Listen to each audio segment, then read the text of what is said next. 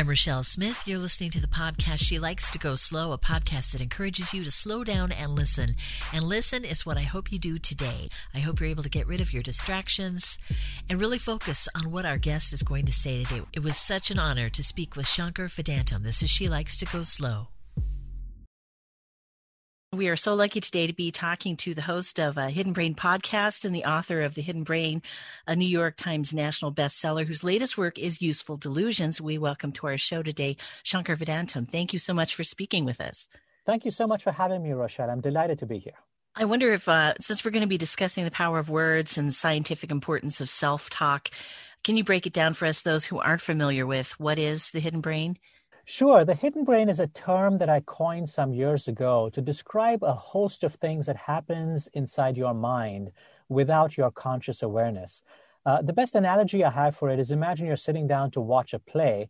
Uh, you understand as you watch the play and you watch the action on the stage that there are things happening backstage that you're not aware of. There are people who've constructed the sets, and there's someone who's written the script for the play. There are uh, producers working backstage on the lighting and the sound all of those things need to work for the action on the front of the stage to make sense.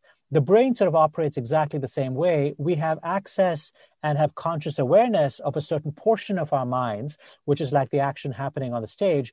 But in order to make it possible, it turns out there's a whole host of things that are happening backstage. And that world of the unconscious mind is what I call the hidden brain. Thank you for that explanation. Um, I think anyone who's online dating should read Useful Delusions and proceed with caution. Can you uh, give us a short explanation of what situation inspired you to write about that? Sure, of course. Uh, we can talk about the different ways in which the brain produces self deceptions, but romance turns out to be a particularly good area where self deception can play a very powerful role. Now, I think what I would say, Rochelle, is that it can play a very powerful role for for both good as well as for bad. Uh, and here's what I mean by that.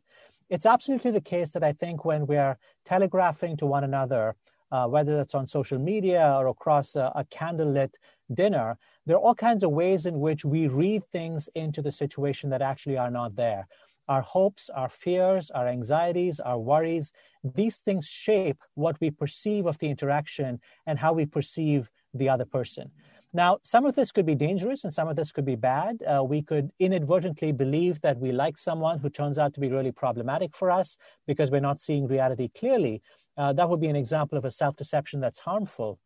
But I would argue that many, many relationships, in fact, benefit from what psychologists call positive illusions. So if you're in a relationship and you believe that you're with a person who is really good looking and really uh, you know, intelligent and smart and kind. And in fact, your beliefs are biased. These, this person is, in fact, not as beautiful, not as intelligent, not as kind, not as smart as you imagine them to be. The fact that you believe all these positive things turns out to be helpful to your relationship. You're likely to be in a happier relationship. You're likely to be in a more enduring relationship if you're in a relationship that you believe is truly special. Some element of that might, in fact, involve self deception. So if both people can have that point of view, it's a pretty good chance it'll be a successful relationship, it sounds like. Yeah, I'm not sure of necessarily pretty good chance, but I think it improves your odds. I mean, mm-hmm. imagine for a second, Rochelle, that you and I could take a road trip this coming year and drop by every wedding that's un- that's unfolding in the United States. And we ask people on their wedding day, what are the odds you think that you're going to get divorced? Now, I, th- I think most wedding, most couples getting married on their wedding day are not going to put the odds of divorce at you know forty to fifty percent, which in sure. fact statistically are the odds of, of of marriages ending in divorce. Most people would put the odds as being very low. They would say, you know, I, I plan to be married to this person forever. Now, you could argue that in some ways this is a, a form of blindness because people are not, in fact, they're imagining that they are going to be special or different from from everyone else. But you could also argue that this is actually a very helpful position to have. I think couples who told you on their wedding day that they had a 40% chance of getting divorced, you might not predict that they're going to have a very happy marriage. the, mm-hmm. the, couples who delusionally believe they're going to be in it forever, they might not be in it forever, but I think they're improving their odds by having that belief. Sure. And with that positivity in mind, how important would you say positivity is in health?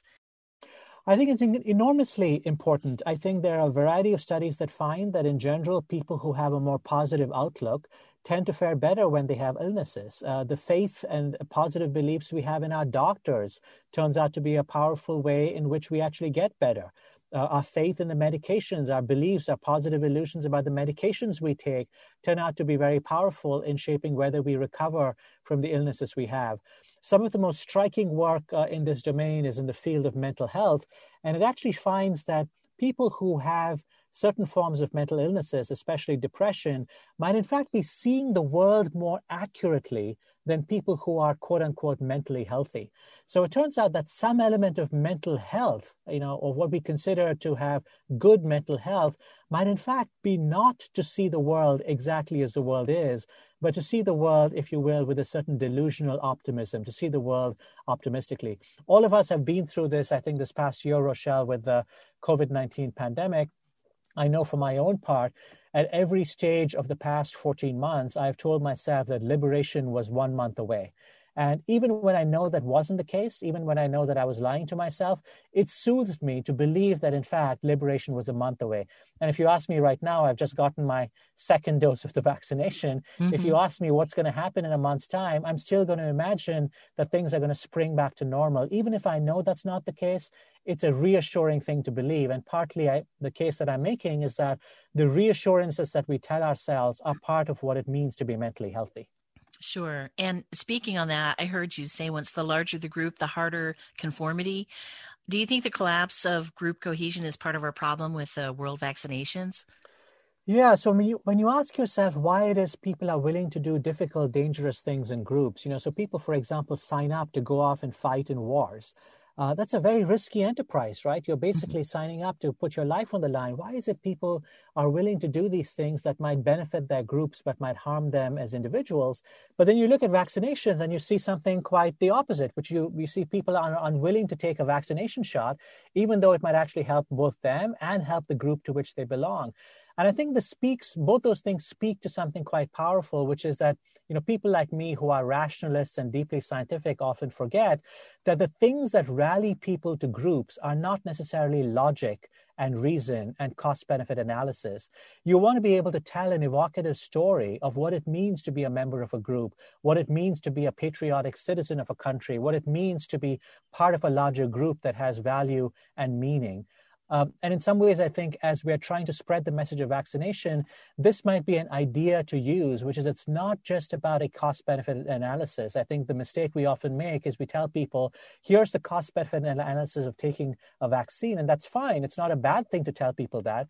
But I think we make a mistake when we stop there and basically stop stop making the larger point, which is that there truly is a public value in doing this, that part of being a patriotic person, part of being a good citizen, part of caring for your fellow person might in fact be to protect yourself and them from, from, this, deadly, from this deadly virus. Those are really, really good points. Um, going back to, I had watched you uh, speak somewhere on a video and um, I heard you say that unconscious mind has gender bias. What kinds of change in privilege have you seen or heard about in the transgender experience? I heard some interesting stuff on that. Yeah, so I think we did an episode on Hidden Brain some time ago looking at one of the most dramatic shifts in public opinion in the United States. And I didn't, it doesn't look specifically at the trans, at transgender people, but it certainly looks at attitudes towards, broadly speaking, gay and lesbian people across the United States. And, and really is actually quite striking if you, if you were to transport yourself back 20 years in the United States and sort of look at attitudes towards LGBTQ uh, people, you will find that there really has been a sea change in attitudes, not just in terms of public policies and laws, but even in terms of just our psychological views and attitudes. Uh, psychological studies find that people's both conscious and unconscious biases towards members of the LGBTQ community have actually declined quite dramatically over, over the last 20 years. Uh, we, we did a podcast episode on Hidden Brain that looked at one of the some of the factors that may not have been driving that sea change in, in, in both public and political attitudes. Uh, one of the things that we looked at was it, you know, it turns out that it was not just uh, uh, you know, rational arguments about the irrationality of those biases that eventually won the day. Uh, part of the success, uh, especially for the for the for the gay rights movement, was to sort of sell the idea of equality of marriage equality. That marriage equality was something that large numbers of people were able to get behind large numbers of straight people were able to see how they connected to the gay rights movement because marriage equality spoke to them. And as a result, it ended up changing in very profound ways attitudes towards the LGBTQ community in general. Uh, and I think, again, that speaks to the challenges that we face, whether that's climate change or dealing with a vaccine. We often make the mistake, I think, of, of approaching these things purely in terms of logic and reason and asking what is the most logical argument we can make instead of asking the more important question what is the most evocative argument we can make? Because sometimes evocative arguments are actually stronger arguments than arguments that are rooted in science and rationality. And what do you think about the power of all the influencers out there and, and the different directions they're swaying people? Yeah, I think social media is sort of a really interesting phenomenon because, of course, what's what's happening is that you have the you know the, the great promise of social media was that it would democratize who has access to the microphone, and in many ways, you could argue that it has done that. You could look at many social movements, you know, certainly I think the you know movements for for for greater equality, whether that's on race or gender, uh, have clearly come across because of social media. It's played a very powerful role, I think, in fomenting social change in terms of sort of driving social change and letting people feel like they're not alone, that they can find allies, even if those allies are not living next door to them. Maybe they're living in the next city to them or the next state to them or even the next country to them. So social media, I think, has democratized what it means to be part of groups and has therefore helped to generate revolutions that have been to the good but you can also sort of see lots of different ways in which it's produced problematic things. Um, mm-hmm. I think we, you have, when you've essentially given the microphone to 2 million people, not all those people have the right intentions. Not all those people, you know, know what they're talking about. And what we've seen, especially in, in, in other countries, is the spread of false information spread very rapidly in India. You know, as we're speaking right now, there's a terrible uh, the, the pandemic is raging right now in India and, and the numbers are growing exponentially. Uh, one of the things that I heard from some friends who live in India was that as the death rate has mounted, there have been rumors on social media that hospitals are killing people because they're not able to deal with the number of people who have who are, who are clamoring to be admitted to the hospital. Wow. I'm almost certain that this is a false rumor, that this is misinformation. But because of social media and the way so these misinformation can spread, large numbers of people now are trying to leave hospitals even though they have COVID potentially becoming super spreaders and carrying the infection out with them. And this is an example of where you can see social media and the power of influencers having a very negative or deleterious effect. I think it's sort of, I think history books have yet to be written about whether on net social media is going to turn out to be a positive or a negative. Right, right. Uh, I heard you say once the hidden brain makes us feel self conscious when we do things that few other people are doing. Do you think it's better to think like a lone wolf or follow the crowd? You know, it's really interesting. I think it depends because I think this can cut both ways. I mean, I, I, think the truth is that many of us are influenced by the groups to which we belong. The norms of the groups that we live in have a very powerful role, uh, role in our lives. And it's not as if we can completely write off those norms and those rules and those groups. There's no question that our group identities and the norms that we share with those group identities are going to shape our lives in really powerful ways. So if you want to overcome things like you know resistance to taking a vaccine or or you want to overcome bullying in schools, or you want to try and fight climate change, you absolutely want to enlist the power of social norms to basically get to the, the very important goals that you have. It's also, I think, really important from time to time to be able to stand apart from those social norms, to ask yourself, do I actually want to follow the scripts that have been put in my head uh, as a result of social norms? You know, we talked a second ago about the transformative changes that have come that have come about in the lives of many LGBTQ people in the United States.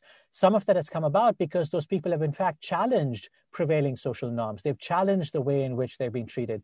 If you think about the Black Lives Matter movement that has unfolded in the United States over the last, you know, 12 months, part of that has come about because people have challenged social norms, have stood apart from the social norms and said, yes, I know this is how the country has long done business, but we should be doing business differently.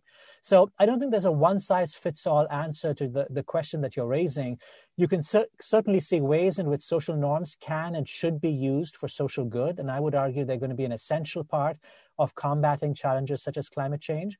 But there are also clearly times as individuals when we need to stand apart from the groups that we're in and ask ourselves, is the group actually heading in a direction that I believe it should go? And your newest book is called Useful Delusion. So I want to ask you about this delusion that like someone who maybe some women who return to an abusive marriage or something how do some of these deceptions happen to some of the smartest people Well, I think the, the, the, fundamental idea of, of my book, Useful Delusions, is that the brain is fundamentally not interested in the truth. The brain is interested in what works. In all manner of different ways, you can see how this works. So, for example, as I said a second ago, people who have delusionally positive beliefs about their partners are likely to be in happier relationships because they believe their partners are better people than they really are. Now, you can call that a positive illusion, and you can say, we certainly wouldn't want to disabuse people of these positive illusions because these positive illusions, in fact, are producing happier relationships and more enduring relationships.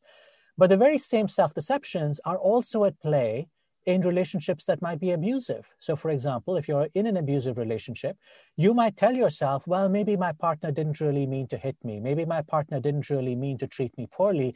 You tell yourself a story that in some ways inflates how good your partner is. And now you can see very quickly how this self deception might, in fact, be harmful for you. One of the challenges that I think that I've encountered as I've written the book is that there isn't a neat dividing line that tells you here's where self deceptions can be useful here's where self deceptions can be harmful. The very same self deceptions, in this case, self deceptions about our partners, can turn out to be very useful things and produce very enduring and happy relationships. And they can turn out to be very dangerous things and keep us in abusive relationships far beyond their, you know, their, their sell by date. Um, in, in all these cases, I think part of the challenge, I think, is to understand not sort of whether self deception is good or bad, but to ask when and how much. In almost every domain of human behavior, this is the question to ask not is anxiety good is fear good is greed good is love good the question in all these questions is in all these cases is to ask when and how much because when it comes to human behavior that's the determinative that's the thing that actually determines good outcomes. You know, when is it appropriate to en- engage in self-deception and how much? Uh, and if you can answer those questions well, that's the difference between, you know, that's that's the meaning of basically living a wise life. Thank you for speaking to that, and that that should definitely help some people out. I think you're one of the people I think you've made my list for sure of people I would love to have dinner with and talk to all day. I um have just one more question for you though, and if you can bear with me, this might seem a little strange, but I debated about asking you, but I just really want to know. Um, let me run an imaginary scenario past you. Let's say okay. um, we had a full disclosure of other life out there, whether it was a tiny tardigrade on another planet or full beings around and among us. Um, with what you know about how we think, what would happen to world religions and beliefs? Do you think we would make that work? Let me see if I understand your question correctly. You're, are you saying that if we actually had a deeper understanding of worlds outside the worlds that we perceive, how that would change existing religions? Is that what you're asking me? Uh, yes, like we have so many religions who believe we are the only life. So uh-huh. if some other news came out, how would we wrap our heads around that? Do you think religion could still exist and we would just sort of make it work? I see what you're saying. Yes, I actually think religions would still exist and we would find a way to make them work. And the reason I can say that with some confidence is, in fact, because we have routinely discovered things over the past you know, several hundred years that have changed in fundamental ways, things that we thought we knew and that mm-hmm. were deeply tied into our religious beliefs. So, for example, you know, if you if you bought the idea that the that the Earth was just a few hundred or a few thousand years old, and then, you know, geologists come along and explain to us, and cosmologists come along and explain to us that the world, in fact, is several billion years old, and the universe as we know it might be, you know, even even older than that. Now you have to reconcile these two beliefs because one belief is basically telling you the world is a few hundred years old, and another set of scientific ideas is basically telling you the world is several billion years old. And what we've seen is routinely is that religions sort of tend to have learned to sort of incorporate these new ideas into theological beliefs. Um, and, and people who are not religious and people especially who are militantly non-religious will basically say this shows you that religion is basically nonsense because if you're willing to update your theories every time a new theory comes along well what use is that theory at all mm-hmm. uh, i would i would part ways with that view because i actually think that in fact religions often have played a salutary role but the salutary role they've played is not necessarily because of the truth claims they've made about the world. But in fact, the salutary role they've played is because religions, like other social systems and other social norms, have helped to organize people and given people norms and rules about how to treat one another and how to behave well toward one another. Uh, we had an episode about hidden brain some, uh, on hidden brain some time ago, asking the question of why religions came into existence in the very first place. And there's some evidence, it's, it's tentative, but it's promising evidence that in some ways religions may have come into existence at a time when human beings were transitioning from living in very small societies of 100 to 150 people to living in much larger groups of thousands or several tens of thousands of people. So when you lived in a very small group, you could have social norms that basically enforced how people behaved to one another because everyone knew everyone else. There were very few people who could be strangers. As people started to live in larger and larger societies, this became very difficult to do. And on a routine basis, people came into contact with strangers all the time, which is what happens in our daily lives right now. I routinely meet people whom I have never met before in my life. I might never meet them again. And religions often arose at, at this point, partly because we didn't have state institutions to basically determine how people ought to behave, how they should behave. And religions became a way, in some ways, of creating cohesion and creating meaningful social role, me- meaningful social rules. You can see that as societies have changed, the, the ways in which religions have operated have also changed because I think they're in some ways performing a very valuable psychological function in, in, in our lives. Uh, I don't think of myself as a deeply religious person myself, but there was a time in my life when I would have considered, con- considered myself to be an anti religious person. I no longer consider myself to be an anti religious person. In fact, I see many, many positive things that religion and religious people do in the world. And I think we should actually focus on how we can make religions more productive rather than asking whether we should have them at all. Those are fantastic words. And thank you for answering my question. And it sounds like the human brain has a opportunity to keep us very adaptable and keep us surviving and, and come up with all these different illusions and delusions to do just that. Uh, you must work in a really fascinating field and probably get new information all the time. Does do things still surprise you? Uh, all the time. I think one of the one of the reasons I love sort of exploring questions related to the mind and human behavior is precisely because it's so hard to pin things down. Uh, self-deception can sometimes be bad for you, and sometimes it can be good for you. It can be really good to think highly of the people around you, and there are times when that can lead you astray.